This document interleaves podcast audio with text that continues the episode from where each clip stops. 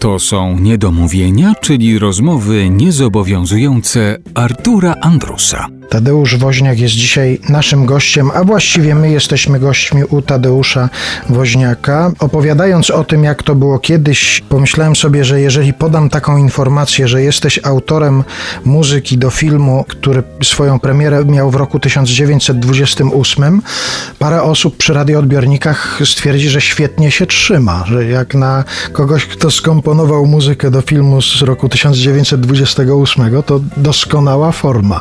To wyjaśnię wyjaśnijmy, co to było, w jakich okolicznościach ta muzyka powstała.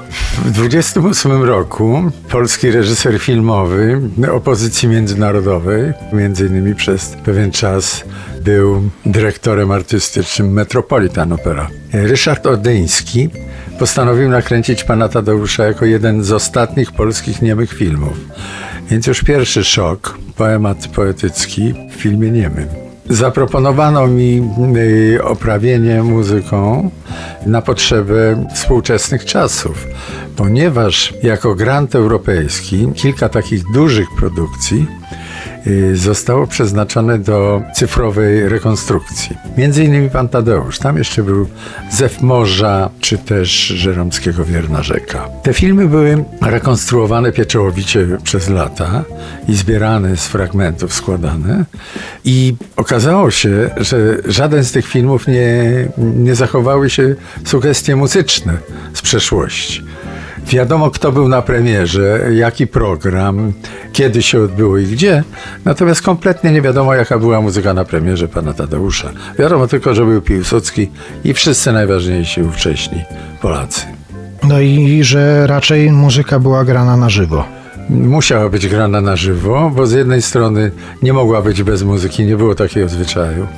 Jak była projekcja w filmie niemym, musiał być chociaż taper. To była filharmonia. Ja sądzę, że kameralna orkiestra grała jakieś fragmenty utworów symfonicznych, ale naprawdę nic nie wiadomo na ten temat. I tworząc tę muzykę już w XXI wieku, bo to w 2014 roku była premiera tego pana Tadeusza już odnowionego, zrekonstruowanego, ty dopisałeś własną muzykę do tego filmu, ale właśnie wyobrażając sobie, jak ona mogłaby brzmieć wtedy, czy chciałeś zupełnie współcześnie do tego podejść?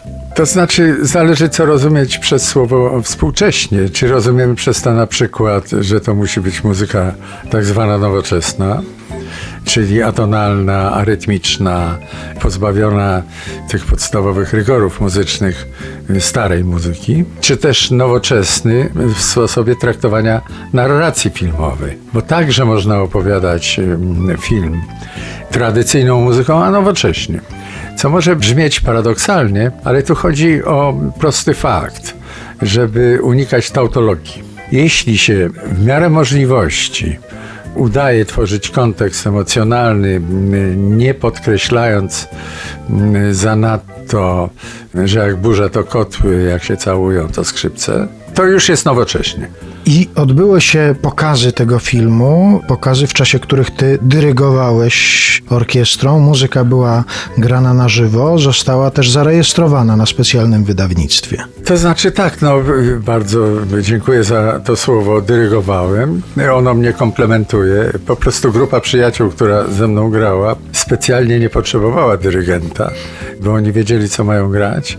Natomiast siedzieliśmy nagrywając uprzednio, przygotowując ścieżkę dźwiękową do wydawnictwa, a także do projekcji, gdzie nas nie ma, a tych projekcji choćby w telewizji już było bardzo wiele. Musieliśmy najpierw przygotować taką ścieżkę, więc nagraliśmy ją zanim wyszliśmy z tym na scenę.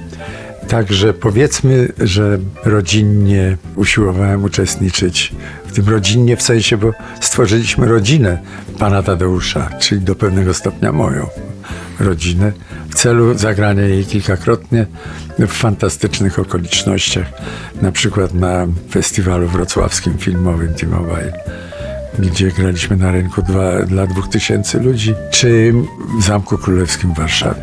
No to teraz proszę sobie wyobrazić, że widzą Państwo fragment tego filmu, który swoją premierę miał w 1928 roku. Może proszę sobie nawet wyobrazić, że siedzi marszałek Piłsudski i słucha tego, jak Tadeusz Woźniak dyryguje zespołem i tak oto ilustruje muzycznie ten obraz, ten film.